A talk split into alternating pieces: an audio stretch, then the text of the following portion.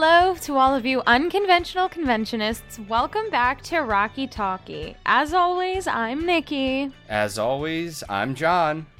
And differently this week, I am Aaron. Huh, interesting. Oh my god. Well, it's really nice to meet you, Aaron. That's crazy. Uh, why don't you tell me about your week? Oh, well, my week has been the same as every other week. Um, Trying to take over the world? And failing. Yeah. It's rough out here, buddy. You know, the world keeps kicking me back in the balls saying, no, you can't take it over this week. But one of these days, one of these days. Nah, this week's been really busy for me. More house stuff. You know how it is. I take it that's all that happened this week. Literally cannot think of a single thing that I did other than look at house stuff, clean out the house, have people come look at the house, deal with the house.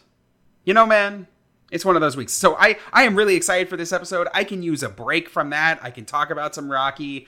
That's what I'm here for today. I love that for you. How are things going with you this week, man? Uh, this week has been pretty chill. We're transitioning into like summer for like my work work.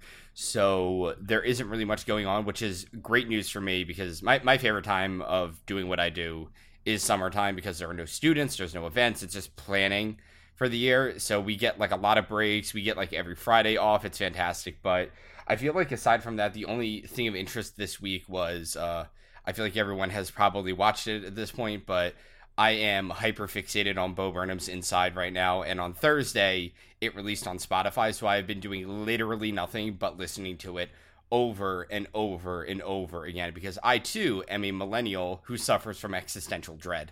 So it has been so comforting and god damn, it's just so catchy. It's going to be the thing that I don't shut up about for the next month and then I'll forget that it exists for 8 months and then I'll go back to it, you know? Oh man, I'm I'm glad Meg and I accidentally watched it the other night. Then we were wrapping up a night and we were just flipping through like, I don't know, we got 20 minutes left for something. Oh, it's a comedy special. We'll put that on. We flipped on. We literally just sat there, just like transfixed for an hour and a half. it's a comedy special. Oh no, what did we get ourselves into? it was like five minutes in, we're, and we're sitting there going, okay. I mean, they bought Netflix bought this, so it must it must get better or something, right? And then like 30 minutes later, like, oh, this this hits pretty hard. And then you hit that 45 minute mark and you're like, what the fuck is happening? Poor souls. I mean, I went into it knowing that it was going to be like super upsetting and existential because that's how like Bo's stuff traditionally is. I didn't think it was going to hit that hard. And I kind of wish I watched it not knowing anything about him or the special because oh my gosh, that would have it would have hit so much harder. I, I, I feel bad for the two of you, but at the same time, I'm uniquely jealous. It was really weird. We were getting to the end of it. Meg was sitting there going, "Has anybody checked to make sure he's okay?" Right. Like, Right. It, it that shit gets dark, Nikki, man. have you seen it yet? No, I haven't, and I I don't think I'm gonna watch it. No, you shouldn't. if if you're not fully Yeah. there mentally, you should you should not. It's you you spend your whole night and the time after it contemplating your own mortality. Yeah, I I've heard a lot of reviews about it, and I was like, I think I'm gonna have to sit this one out. yeah, at least for a little bit because it it is really it's really tough to watch. But aside from that, since you didn't watch Bo Burnham's Inside this week, what did you do this week? Okay, I did a couple things this week. I'm pretty excited for myself. First of all, uh, all of my friends are now officially fully vaccinated, so we were able to get together. And for me personally, a party is four people and a bottle of rosé. But I had I had five people over and a bottle of rosé, and we had like a little party at my house, and it was nice. And I also at the party, you know, drinks were were shared and TikToks were made and I had a TikTok go like a little viral. Unless you ask Jacob, apparently it didn't go viral, but I think it went a little viral, and I actually hit 13k because of it, which I know isn't a big number, but I was really excited about it because I've been stuck at 12 for a while. Um, so it was like a very good week for me personally. I love that Thank for you. I don't know how you handle your uh the TikToks that get like intense views like that because I made one over the weekend that is at uh 21k views right now and I don't I don't know how you handle it. Honestly, like I I have a second TikTok where like I vent about having my first TikTok because like I was not put on this world to have a platform and I don't have a platform. I have an account that just so happens to get a lot of traction sometimes Yeah. and I literally was not built for it. Like I got like like I got like a decent amount of hate comments on this most recent TikTok, and I don't really know why because it was just me and Andrea like joking around. Um, but people are just mean. Like I, I was literally just making a joke with my best friend, and somebody like took it upon themselves to comment on my six most recent TikToks about like me being ugly and about like things about my physical appearance. And I had to I had to block like 15 fucking like souped up straight dudes. Here's the thing, you know the John Mulaney sketch that's like children are mean but they're accurate about it. That is exactly Yeah. because that's the that's the the main group of people who are on TikTok. They're children, you know? And if they aren't children, they have the mindset of children. So it's like children are mean, but they're accurate about their meanness. And when you combine that with an anonymous basically an anonymous app, just the whole world just burns, you know? Yeah. Also, FNS is holding auditions tonight. We took out uh, six new applications on Friday, and there's a couple people from my high school that auditioned. Ooh, good luck and there. I'm so scared. I don't blame you. Uh oh, Nikki is facing the existential dread of being not the youngest person. Oh no, that happened Oh, last what? year. That happened last year. They they hired like a bunch of seventeen year olds, and I was like, ah, fuck, I'm an old lady. fuck, shit. Okay. Anyway, um, well, anything else, boys? No. All right. Well, then let's get started with our first segment.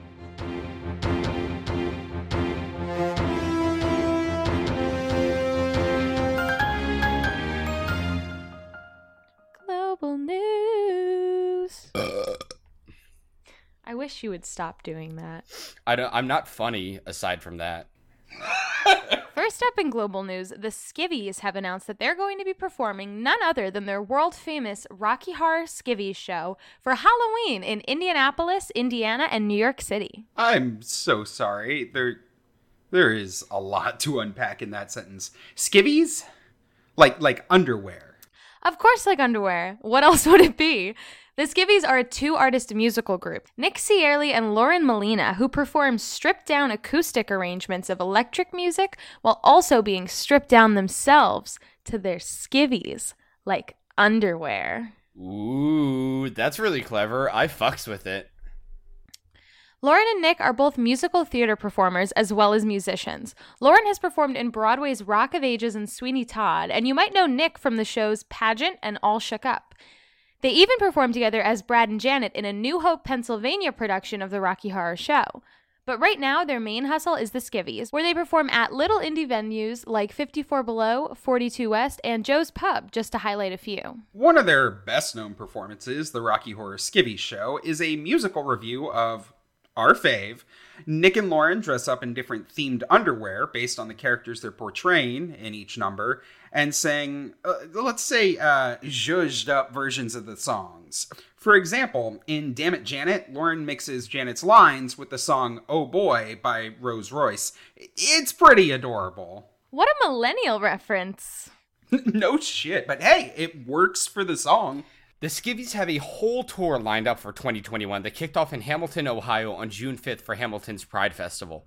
They'll be visiting New York City, Sullivan County, New York, Denver, Colorado Springs, and Provincetown, Massachusetts. As of now, it looks like the last two tour stops will be Indianapolis, Indiana on October 30th and New York City on November 1st, where they will be performing the Rocky Horror Skivvy Show. Shows will take place at the Cabaret Theater in Indianapolis at 7 and 9:30 p.m., where ticket prices will range from 25 to 85 depending on how close to the skivvies' skivvies that you'd like to be.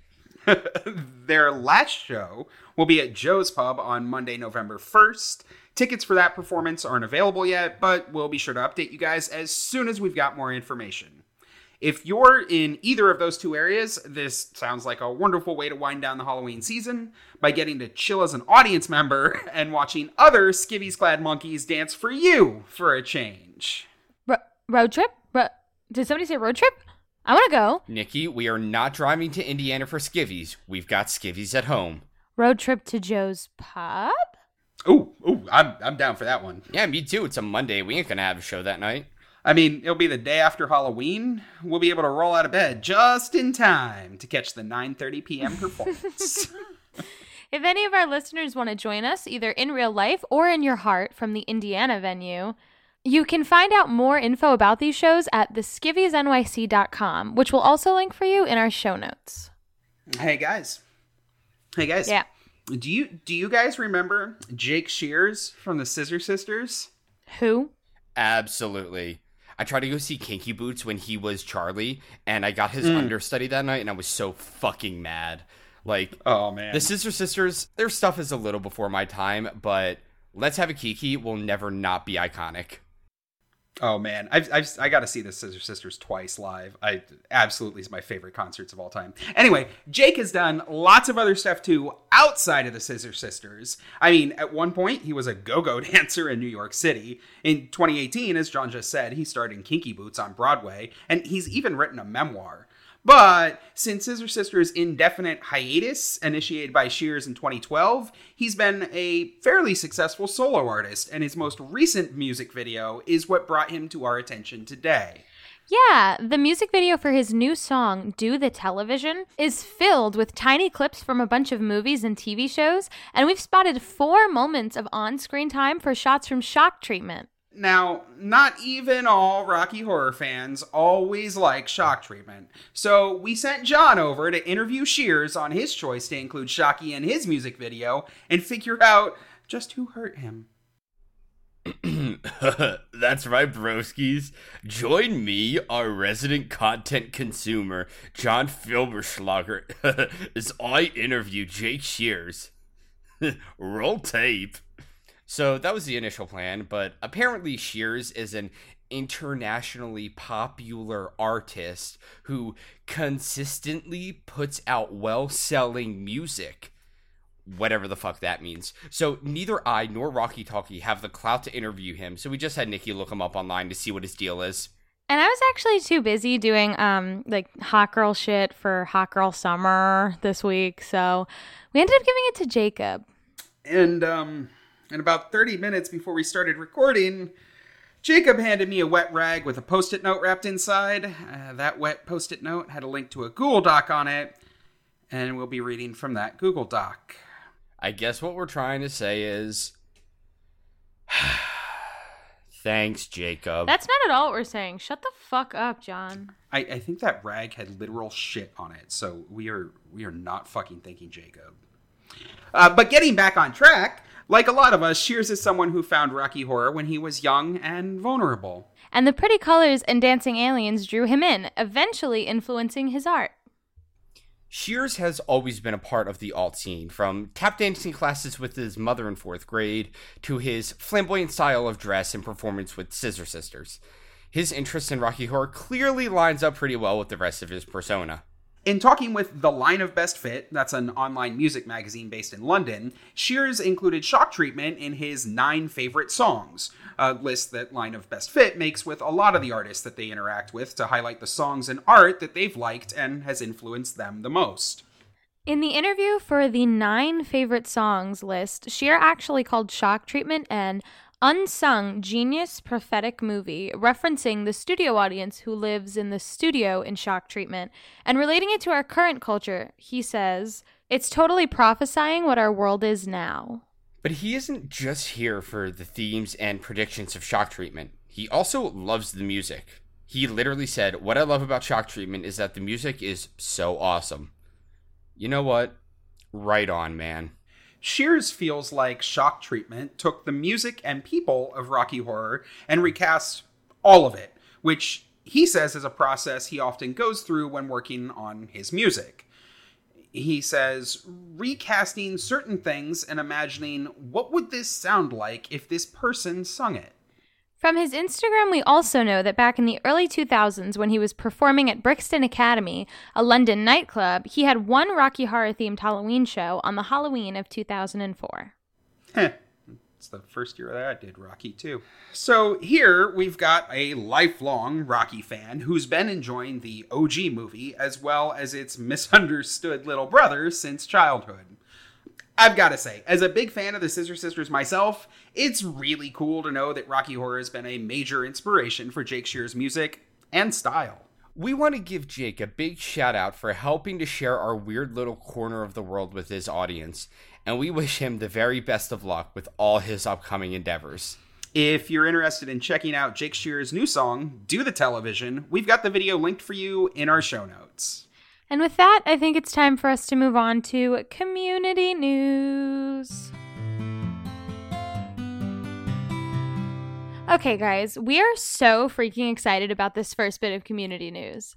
It feels like almost every week that we get to share an exciting tidbit about a cast returning to their stage after what feels like an eternity of being dark. Well, have I got a dopamine overload for all of you? There was a recent thread going in the Rocky Horror Shadowcast members Facebook group where casts had a chance to share some of their return plans, and right up top, we wanted to recap the highlights for anyone excited about attending a performance in the near future. I think we can safely say that's everyone listening. Whew, man, we have got quite a list.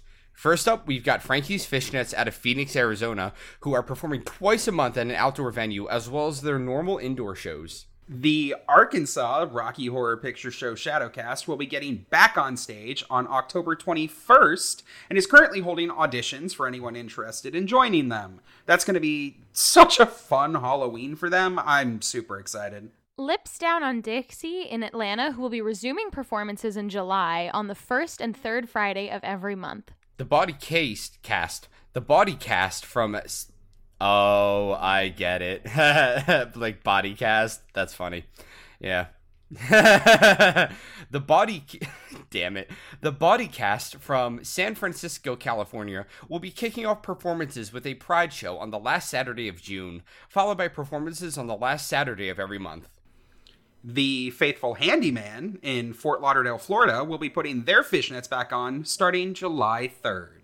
Rocky in the Flesh, the all nude cast based in Land O'Lakes, Florida, that we talked about a few weeks ago, is performing again with naked alien foam parties, as I recall.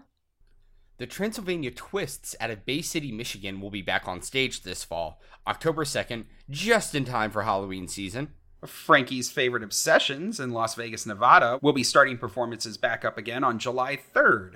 Their first performance back will also be their 20th anniversary show. Hoopla! The Friday Night Specials cast, based in New Jersey, has been and still is performing the first, third, and fifth Friday of every month. The Denton Affair in Cincinnati, Ohio will be back on stage starting June 26th. Sweet Translucent Dreams, which is a roaming cast that performs in the eastern Pennsylvania area, has been up and running for quite a while, currently working exclusively outdoors. They performed 10 drive in shows last season and currently have six confirmed shows for summer of 2021. Their indoor showings will also be resuming soon.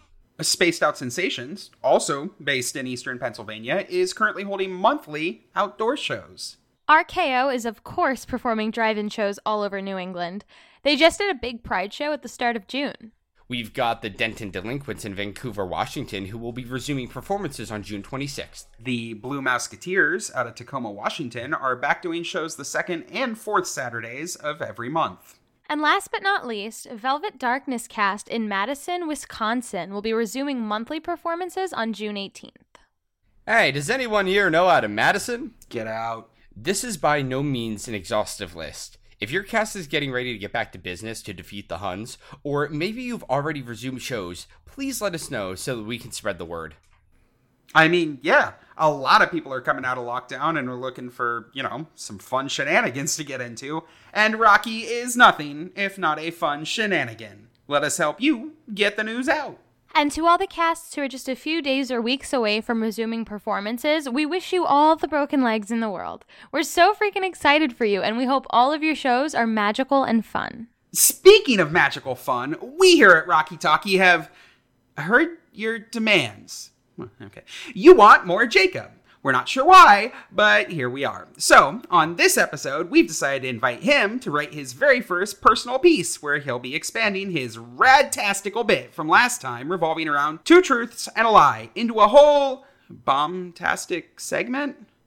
Wait, this is written like I'm an obnoxious preteen who's way too happy about Jacob's segment. God damn it, Jacob, did you write this? Jesus fuck. Now you don't get the nice intro. Now you get the shitty intro. Nikki, Nikki, do the shitty intro. Any listeners who value their sanity can skip ahead a few minutes because our staff writer is just going to talk for a little while. John, Nikki, Aaron, thank you so much for the invite. As the man writing the script, it's always nice to hear you guys degrade me before an introduction. The insecurity really makes my star factor shine. As Aaron mentioned, I'm back this week for my first try at my own segment. Today we'll be playing three competitive rounds of Two Truths and a Lie. Today's subject will be the life and times of Jake Shears. And if you were listening really closely to that earlier segment about him, you will not be even remotely better off because this is a game of chance and anyone having a leg up is cheating. Aaron, What did I do? I can see you checking your phone for notes. We haven't even started the game. And you can't see me. We're recording audio.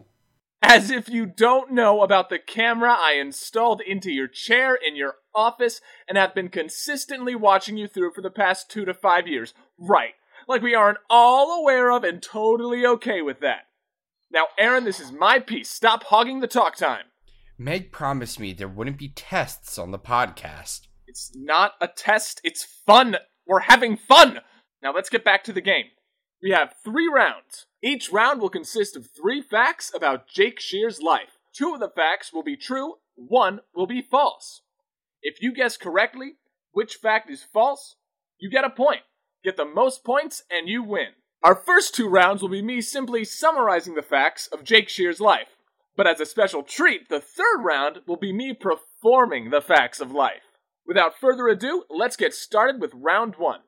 Now, here are three facts about Jake Shear's life. If you can accurately tell me which one is false, you get a point. And from there, you will be compensated with more or less lines in future episodes. What? Our first fact Shear's wild year. After taking an over six year hiatus from creating any content, after indefinitely discontinuing the Scissor Sisters in 2012, Shear had an incredibly prolific year in 2018. In January 2018, he made his Broadway debut when he starred in Kinky Boots. A month later, in February, he published his autobiography, Just Keep Swinging. And about half a year later, in August of 2018, Shear released his debut solo album. Our second fact the hopeless writer student. After moving from Washington to Kentucky to New York, Shears took up studies at the New School, majoring in fiction.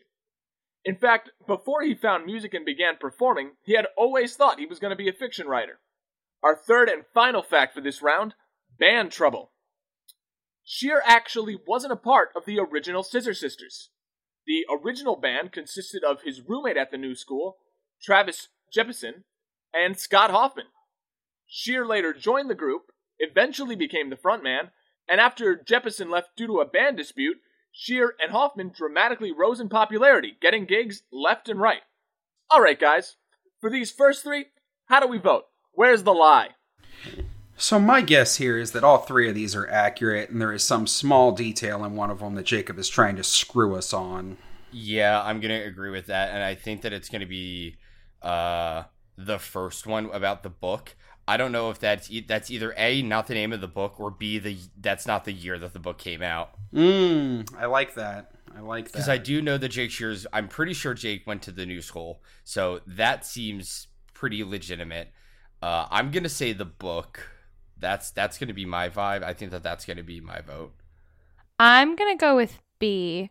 I know nothing about this guy, but when I was in high school, my theory was that they wouldn't make the correct answer A or C because they were too obvious, so I'm going to go with B. B is my answer. Well, I think that leaves me with C, but I also I'm leaning towards C. I bet that this is a true fact, but I bet one of these names is made up. So I'm gonna go with C. Alright, good job, everybody. The actual lie is C. You are correct, Aaron. What part? Did you make up one of the names? Uh, no, actually. Travis Jeppesen was actually his roommate, or at least somebody he went to school with at the new school. I couldn't find out exactly. But Jeppesen was someone who studied uh, the visual arts and not music or writing or anything like that. So while they were friends, uh, he was never a part of the Scissor Sisters. And Shear was always a part of the original Scissor Sisters band that he started with Scott Hoffman. So Aaron gets one point, and Nikki and John, you guys are shit out of luck. Those were pretty easy. Let's see if we can turn up the difficulty with our second round of factoids. This second round will be all pride themed, so we're starting off with America's sweetheart, Anderson Cooper. After meeting him at the Roxy, a popular gay club in Chelsea, on the night of his college graduation, Shear went home with Anderson Cooper for kisses. Later on, the two had a dinner with Shear's parents, and after that, they had a sexy little trip to Rome, just the two of them, and they're still friends through to today. Knowing him before his fame, Anderson even told Scheer he needed to buckle down and look for a job. Our second factoid, being equally fabulous as our first, involves John Cameron Mitchell, another gay pop culture icon. Scheer met Mitchell at a meeting of the Radical Faeries, a self proclaimed worldwide network of gay men who are working to redefine queer consciousness through secular spirituality. At the meeting, Scheer convinced Mitchell to direct the music video for Scissor Sisters' then not so popular Filthy Gorgeous, and the rest is history. Last but certainly not least, we have Elton John. Now, it's well known that Elton John and Jake Scheer are friends. In fact, they discussed each other in The Observer back in 2006. But what most don't know is that their friendship is no accident. A group of well connected international gays who go by the name the Revolutionary Nymphs, a group who works with celebrity members of the queer community to fight for gay and trans rights abroad, orchestrated a meeting between Sheer and Elton John shortly before Elton's civil partnership in 2005. All right, guys, for this second set of questions, how do we feel? I want to go first. I'm going to feel like an asshole if I'm wrong, but I'm often wrong, so I'm probably going to feel like an asshole. I just feel like C has to be the lie because there's no way that there is a radical faeries and a revolutionary nymphs. And if there are, I'm sorry.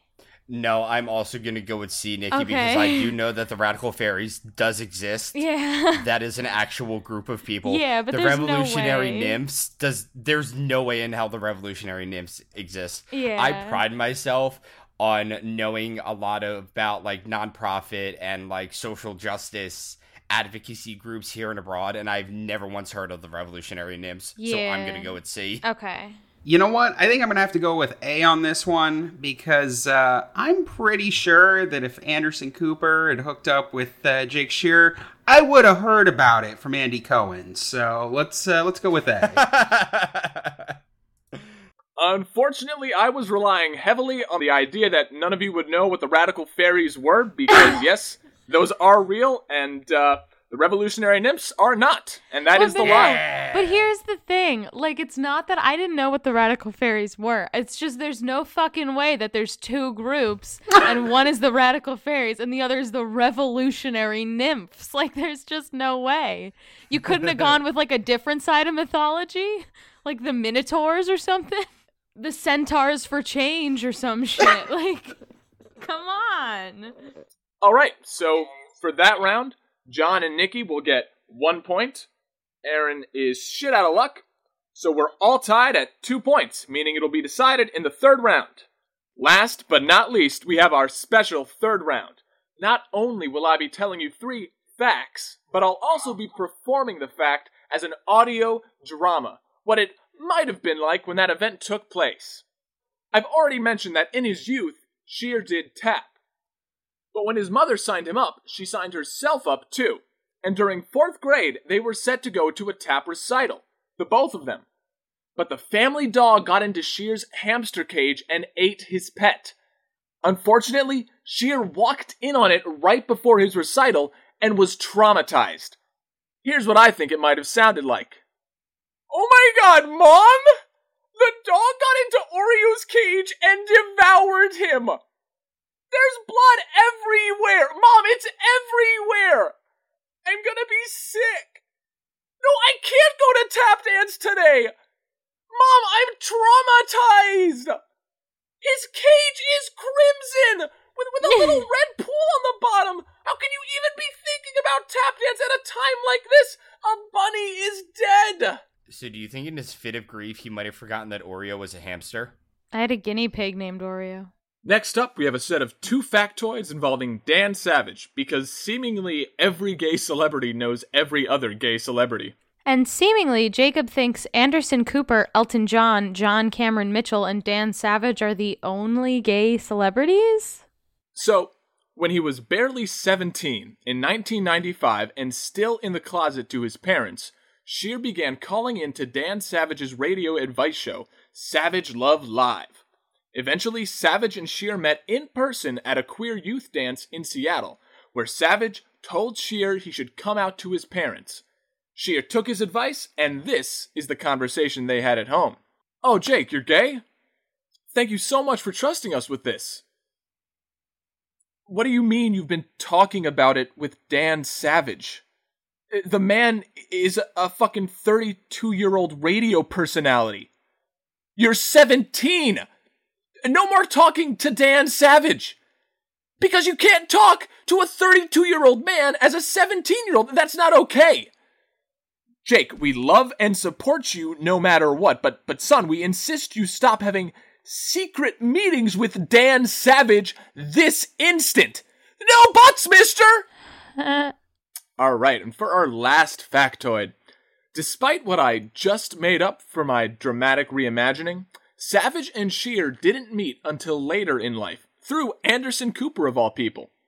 Though by this point, Sheer was still not out to his parents, and here, in adulthood, Savage convinced him to take the plunge.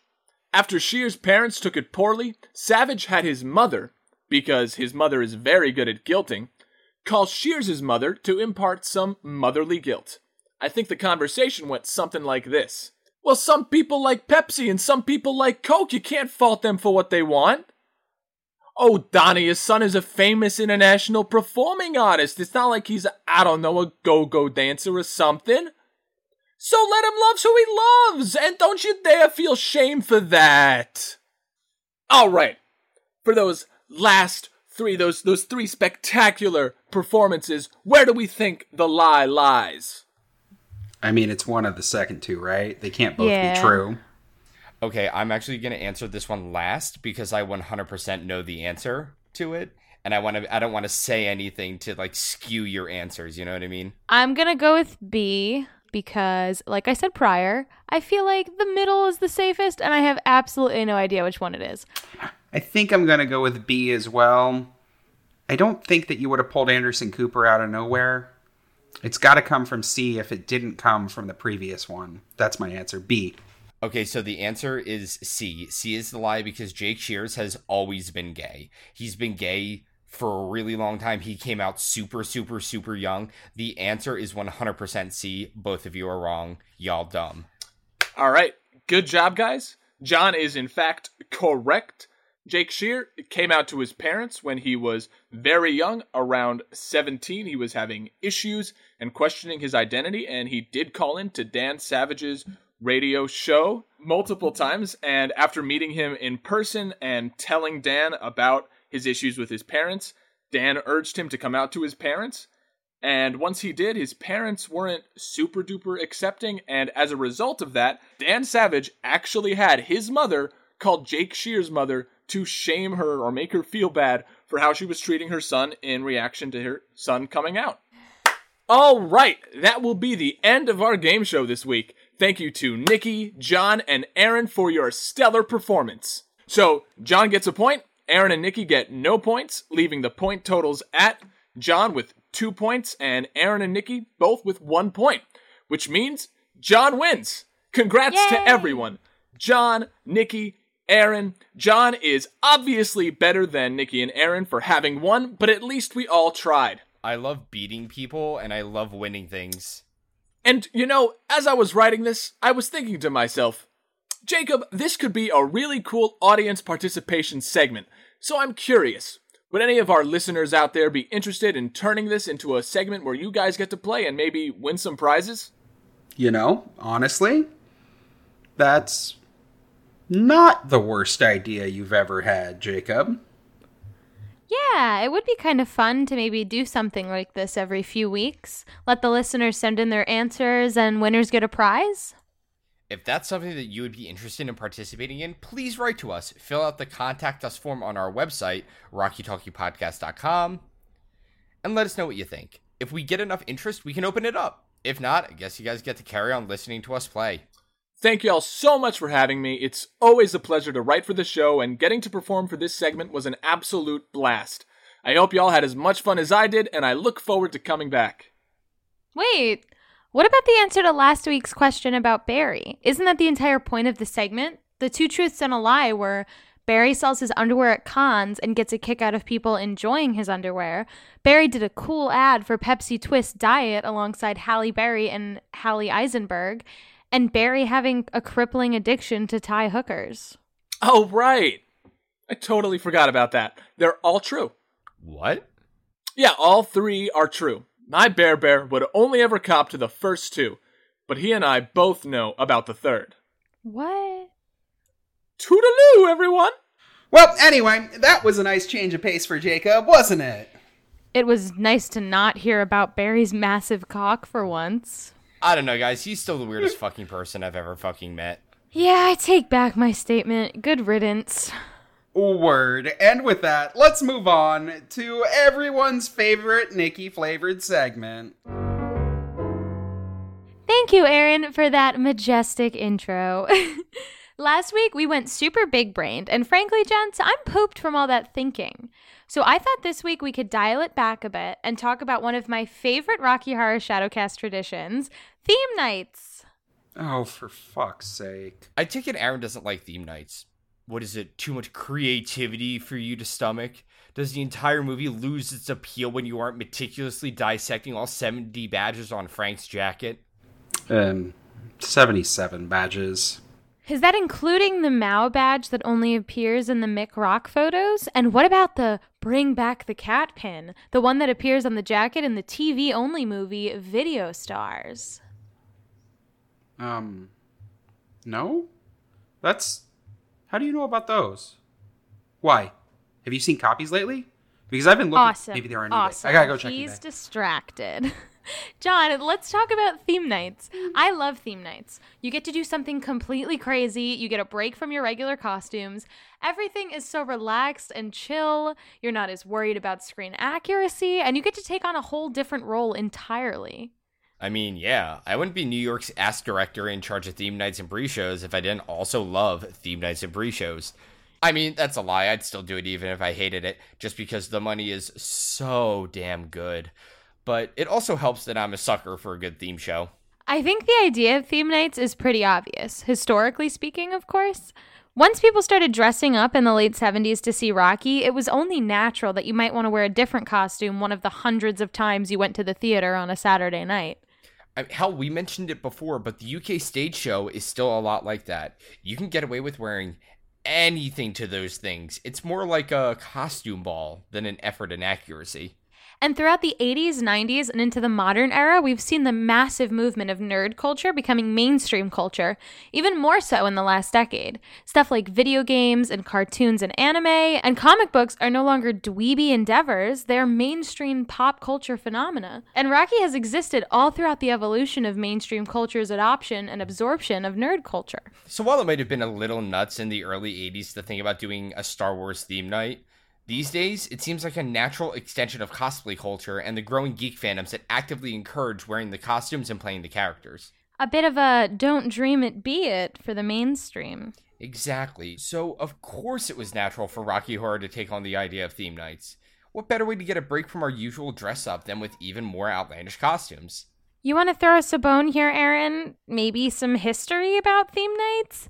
I have no idea where that would even be documented. It, it's not. And I mean, what is there to say? Oh, yeah, you dressed up as Jabba the Hutt, Frank. You're so fucking clever.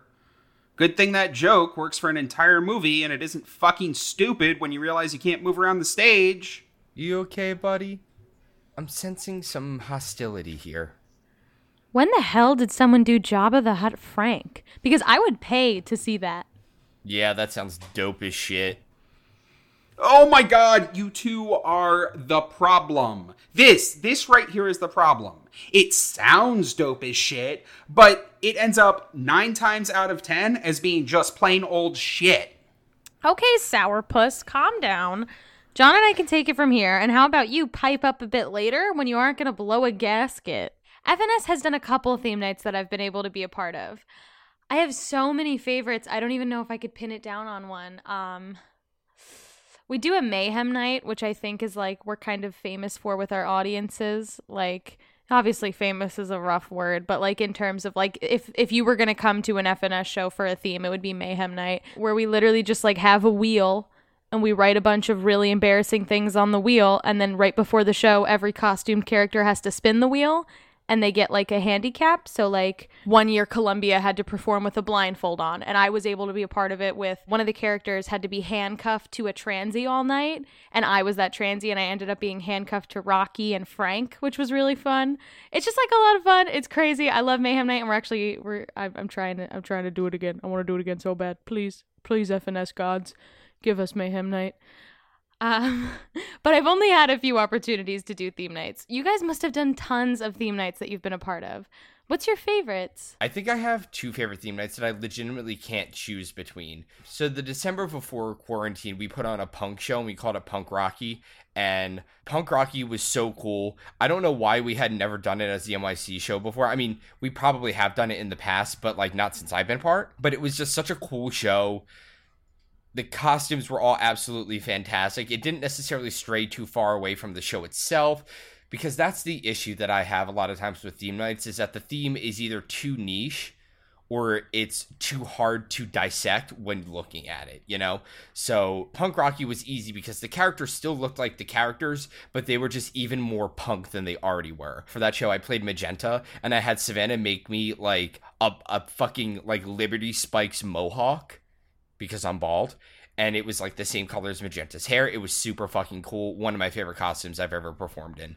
And then the second one, for two years straight, we actually did a drag night for Pride when all the Rocky characters were different drag queens. And the people who were playing those characters had to create looks that were a parent of those drag queens. So one year we had a Trixie Mattel Rocky, and all of the looks that the person playing Rocky did were like looks at Trixie Mattel had done, and it was kind of an homage to Trixie because she actually got her start playing Rocky in Rocky Horror because she used to be a Shadowcaster. We've done like Alaska Frank, Ginger Minge Brad, and because there is a really big intersection between drag culture and Rocky Horror, especially with millennials. So that was an amazing, amazing, amazing show. But it takes a lot of work to put it off and a really really really dedicated makeup and wig artist savannah. So like that show basically was savannah's playground and she did everything for that show. Now it's like savannah is a much more established hair and makeup artist so it's like if you're going to do that again you're going to pay savannah. And as all of you listeners know we rocky horror casts don't have money Money. So that one kind of went the way of the fishes, but the two years that we did it were so much fun. It was the most detailed theme night I think I have ever seen a Rocky Horror cast do. No matter which theme night I dub as my quote unquote favorite, they all hold a special frustration in my heart for having to coordinate them. Honestly, my favorite theme night is every single one I haven't had to coordinate. Speaking of that, come on, Aaron. Buddy. You've got to have a theme night that you actually enjoyed, you know, way back before you became a curmudgeonly, cantankerous, fun hating boomer. Hey, I am not cantankerous. I mean, hell, I even coordinated a theme night once. I mean, years and years and, and years ago, uh, New York did a That 70s Show theme night. Are you kidding me? You have been throwing rocks this whole time from inside your glass house. That 70s show? Give me a break. Oh, oh, come on. I mean, it was a different time. It, it was relevant. It wasn't an old TV show. It was a slightly old TV show. But like, no, this theme show was awesome. Like, as John said before, though, the reason that this one worked was the amount of effort that went into it. This was like a crazy custom costumes, custom wigs, like crazy makeup, actually like having multiple rehearsals for custom choreography. They did all of Floor Show on fucking roller skates, which if you've ever wanted to like think about hurting yourself on stage. Now try think of hurting yourself on stage in roller skates. Like it it was absolutely insane. There was there was a ton of fun different things that went on there and like the audience really responded well to it. It was one of the theme shows that I think actually really worked as a theme. I mean, New York always does, a, or in the past had always done a ton of different like summer theme shows or beach night shows or like all of these kinds of things. But this one really worked because it had a clear goal, it had a real like ambition to it. And it, it, it tied all together really well. I mean, I, I, I really did like that one. In some ways, it probably went over the audience's head. I mean, it was a theme night for a TV show that was already off the air for a few years by the time we did it and it literally had no relation to Rocky except for that single episode where Fez dresses up as Frank for the cold open. But I mean, it was it was super fun for the cast. And fuck, I will never get the image of Madman Mike as Red Foreman walking down during Takeover, shoe in his hand, calmly explaining about all the ways he's gonna put his foot into Frank's ass. Who did you play? Uh, Hyde is Eddie. Do you have pictures? Somewhere. Yeah. Find them, please. Oh my god. But oh my god, yay! So it is true. Aaron is a real boy with feelings and emotions and nostalgia bursting at the seams. It's just buried under a bitter old fart exterior. I mean, uh, I'll concede. My feelings about theme nights have taken a complete 180 over the years. There, there was definitely a time where I was excited about them, and I feel like everyone goes through that phase. You know, where you're excited to do really different stuff at Rocky. You can't help but talk with your friends about your new favorite TV show or your new favorite movie and how the characters would be so perfect when mapped onto Rocky Horror characters. But the problem that I kind of have with it now that it took me a while to get to is that, like, just realizing that Rainbow Brite or Bugs Bunny would be a hilarious Frank does not make a good theme show.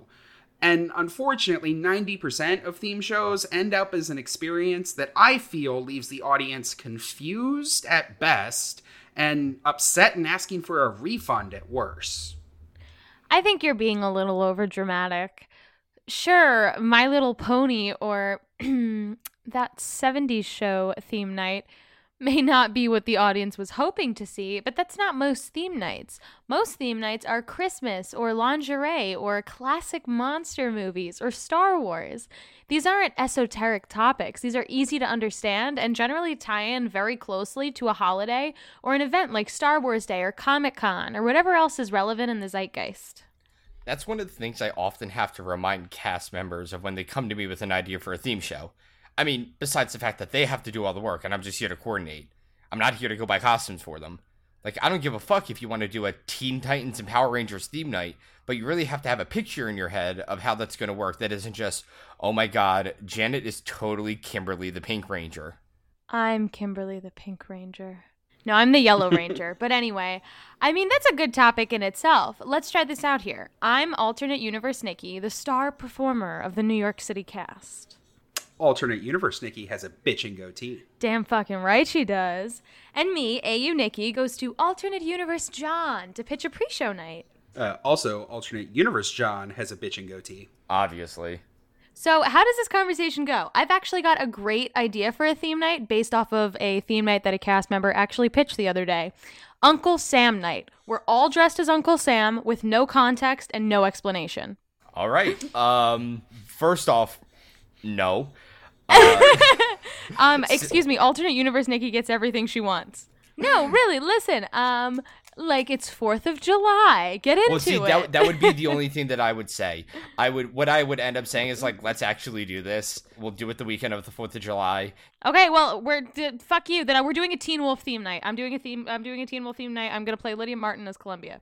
Okay, cool. We'll we'll take that one because that's actually a really good jumping off point. So when people come and pitch to me a theme night, I'm very open about the types of theme nights. My other two directors, eh, they might be the ones to poo poo it, but I'm the individual who brings it to them. But here's the thing the person who is pitching the theme night, that becomes their baby that becomes their show. It doesn't become mine. My job in this endeavor is to pass it to the other two directors to coordinate which day to get graphics and designs made for it, to advertise it, to update the website with it, to figure out if we need to do a pre-show and if we need to do a pre-show, you know, to get the dates and times that we can use the theater to practice in because you know we live in New York City, it's really hard for us to practice in each other's apartments, so on and so forth. You know, I always ask them like, "What is your budget?" Where are you getting the money? Are you asking these performers to buy more costumes out of their pocket? Or are you going to try to pitch that we are going to bankroll this as a cast? Because if we're going to bankroll this as a cast, you better have a good, good reason as to why this is an extremely important pre show. Secondly, speaking of, are you going to ask these performers to buy more costumes out of pocket? You are also going to be the individual who is responsible for, at least for the most part, casting this show because even though Meg, myself, and Eric oversee casting at shows, we are not going to be going around to people being like, hey, here's this idea that we have for a Teen Wolf pre show. Email John at my email to let me know if you're interested in being in this pre show. No. If Alternate Universe Nikki wants to do a Teen Wolf pre show, then Alternate Universe Nikki is gonna go have is gonna have to find nine, ten other individuals who are willing to purchase multiple costumes out of their own money and are fans enough of Teen Wolf to do that pre show. And a lot of times, what ends up happening with pre shows is that they can't find those people, number one, or number two, they expect me to find those people for them. And neither of those are the case. And then, secondly, are there special pre shows or other things that need rehearsals? Like, first off, good luck coordinating that. I can help you get the theater, but I am not helping you coordinate those dates and times. You know, that is up to you to form your own little group with those people, to coordinate what times they are available, and then you just let me know and I let the theater know. Like, that's my play there. And finally, does your pre show even make sense? And why does the audience think that it's cool? So, like, there are some theme nights that work really well, like Punk Night. That works really well. Drag Night works really well because of the intersectionalities with the communities. And then there are other pre shows that we've done before, like Marvel. Everybody knows what Captain America looks like everybody knows what Thanos looks like. Like that makes sense. Harry Potter is another one. Like these are worldwide franchises. We've done a Pokemon theme night that went over really well. But if you're going to sit here and tell me that Teen Wolf is a worldwide phenomena, you can get your head out of your ass because it's not a hat. hey, this was an example. This is not a hate on Teen Wolf time, okay? Okay. But that's the big thing. Like so for the Uncle Sam night, like, is that hilarious in nature? Absolutely. But when you think of something from the lens of like you think it's funny, when it gets put onto a stage, it becomes masturbatory. And that's not what theme shows are supposed to be. Rocky Horror as a shadowcast is masturbatory as it is. We don't need to make it more masturbatory. It needs to be something that not only we as a cast can digest, but the audience, especially tourist audiences, because that's who we primarily cater to, can absorb as well. So it's got to be big picture things, something that can you can look at that and be like, that's a Harry Potter theme night. I see what they're doing. It's really hard to do that with Teen Wolf, you know. And that's not me hating on Teen Wolf. That they're just wearing clothes. Yeah, no, this was a joke. I don't actually want to do a Teen Wolf. I don't night. believe you. Actually, but okay, actually, no. If we're gonna be here, then we're gonna fucking be here. I'm gonna make the argument that we could do a Teen Wolf theme night because they aren't just wearing clothes. You're forgetting the fact that they have you know, villains that look fucking weird. Okay, they have wolf forms. Lydia Martin's a banshee. She screams. Okay, let's talk about Malia Hale, Were Coyote. Okay, her eyes glow blue because she's an Omega. Let's get into that. You know, like you got contacts, you got prosthetics, you got Mm-hmm. fangs, you got the Yep. Darach. Let's bring the Darach into this shit. The Nogitsune, perhaps? Come on, man. Don't fuck with me. So, alternate universe Nikki just pitched a five thousand dollar pre-show, And she'll be paying for it out of months pocket. work. Yeah, She'll be paying for it out of pocket, and not a single person who goes to that show is going to notice that it's a Teen Wolf theme night because it's just going to look like a classic monster Yeah. theme night, which has been pitched to NYC and 100% could have happened this year if it was not for COVID. Our cast member Greg pitched a monster movie theme night before, and that is a genius theme night. It's great. We've done it before too. It works well. Yeah, because everyone can look at something and be like, that is a Wolfman. That is a Banshee. That is Frankenstein. People aren't going to look at that and be like, that's Teen Wolf. It- It's Wolfman theme night. I didn't understand all the basketballs.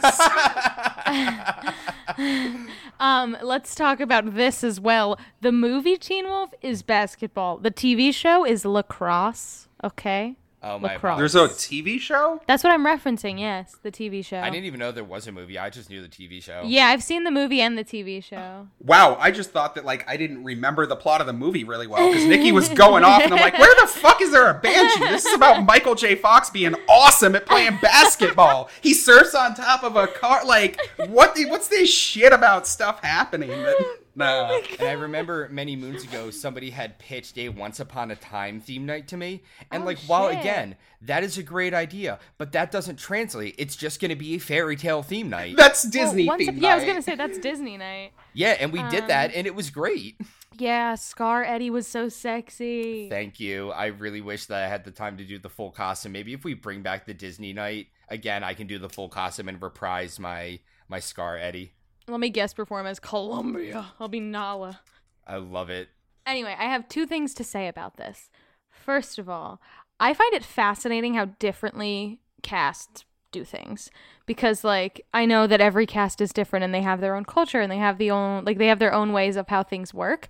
But the thing that you are explaining to me right now is not even like it is football fields away from how FNS does it.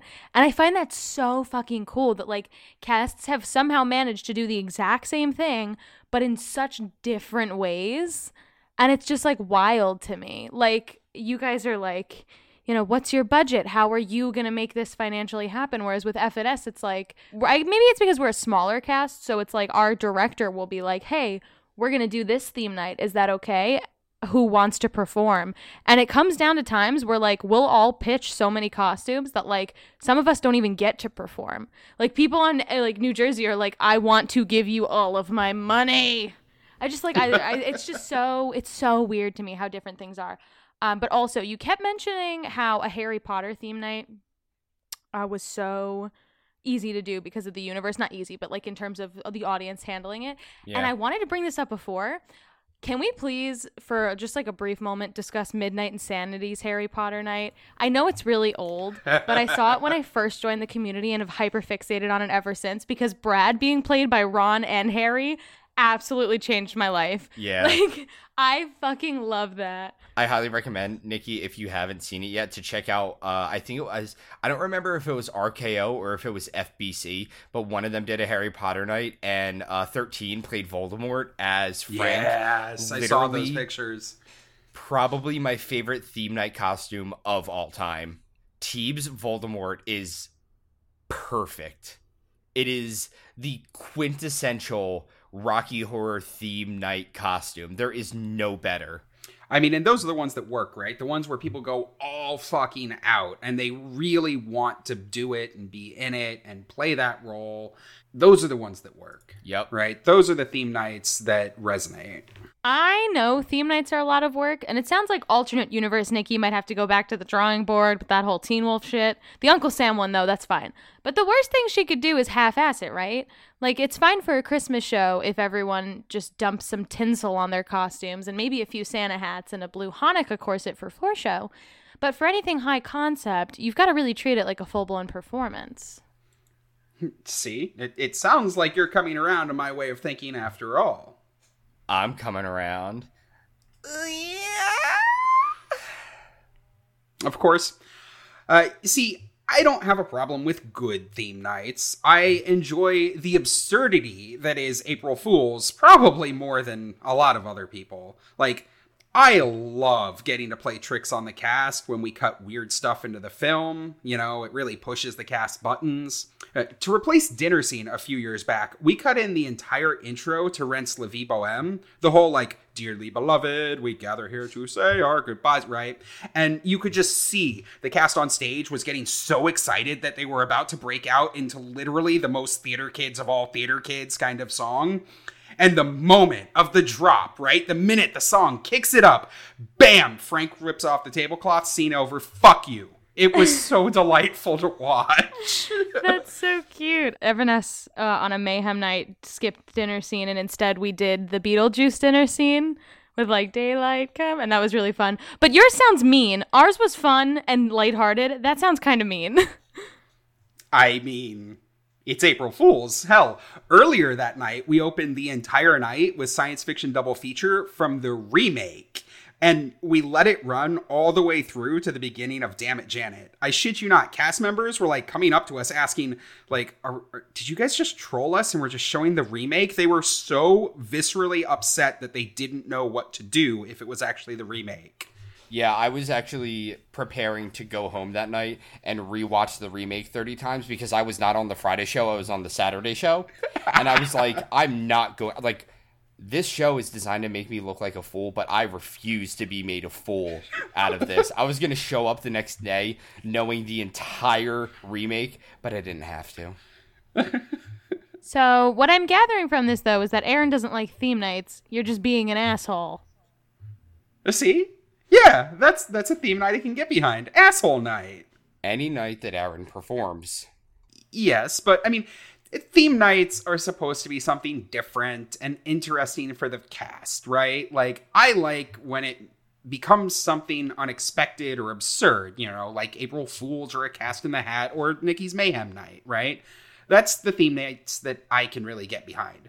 But Hello Kitty Adventure Night, I'm sorry. Unless you have like a bunch of thousand dollar furry costumes that like are crazy and just insane, that sounds fucking stupid. Like Frank wearing cat ears is not a theme night, it's lazy. Wow, gatekeep much? Just because cat ears isn't a fun theme night to you doesn't mean that the rest of the cats wouldn't get something out of it. You know what? I'll take everyone in cat ears over the lazy crap that you pull out on real theme nights. Wasn't the last one that you did punk night?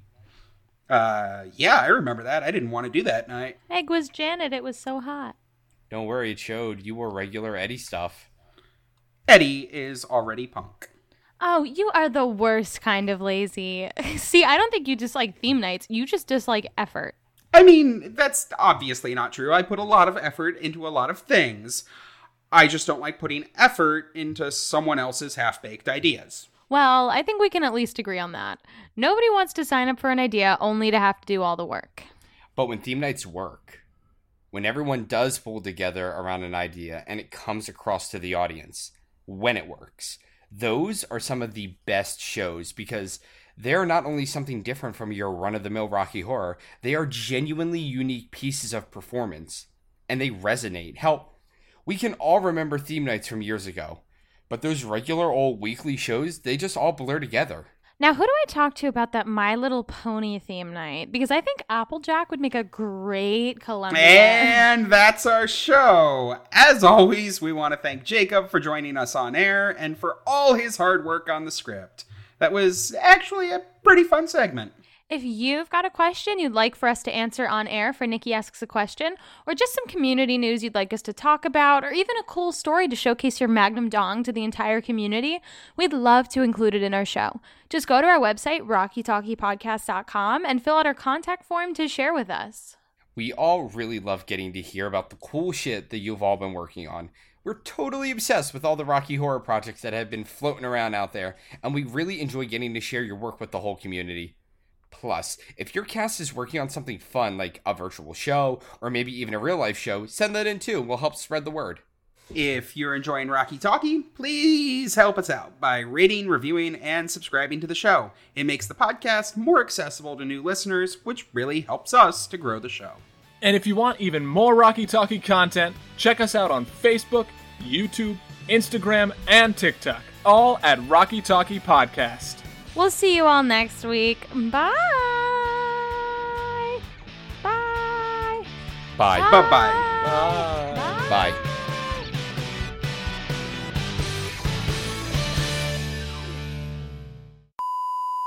First up in global news, the Skeevies have announced that they're going to be performing none other than their world famous Rocky Horror Skeevies show for Halloween in Indianapolis, Indiana? Why the fuck didn't you write that? In Indianapolis, Indiana, and New York City. Yeah. Fuck me. Wait, what did Nikki say? Skeevies. Oh, Skeevies. I feel like Skeevies is cuter.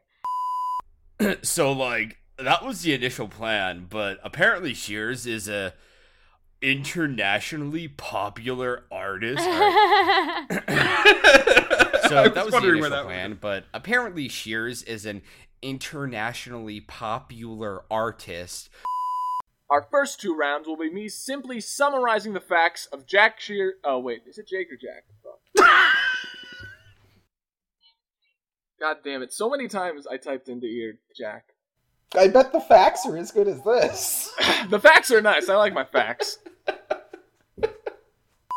What is the new school? I've never heard of this. It's a school downtown. It's like a super ritzy art school. Okay, because at first I thought Jacob was just saying like this was a new school he went to, and I was like, which one? this is so I- interesting. This is so mysterious. I had that same confusion when I first moved to New York. People are like, "Yes, I go to the new school," and I'm like, uh, uh, "Oh, they just which don't one?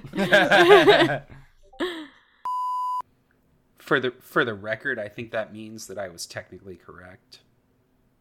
So that puts the current score at one victory for Aaron, one victory for John. And none for um, Nikki. Nikki Zero won the victories for fucking Nikki. marriage maze, jackasses. We're tied. You got to split that win with Josh, so you have half a win. Yeah. Well, I, if, if Mm-hmm. it makes you feel any better, I actually let Josh take the prize, which was a, a steamy night of passion with Jacob, and I stayed home. So technically, I didn't really win Oh. anything. Well, it doesn't sound like Josh won much of anything either. I don't know, guys. He still seems like a weasel based rat sort of cuck.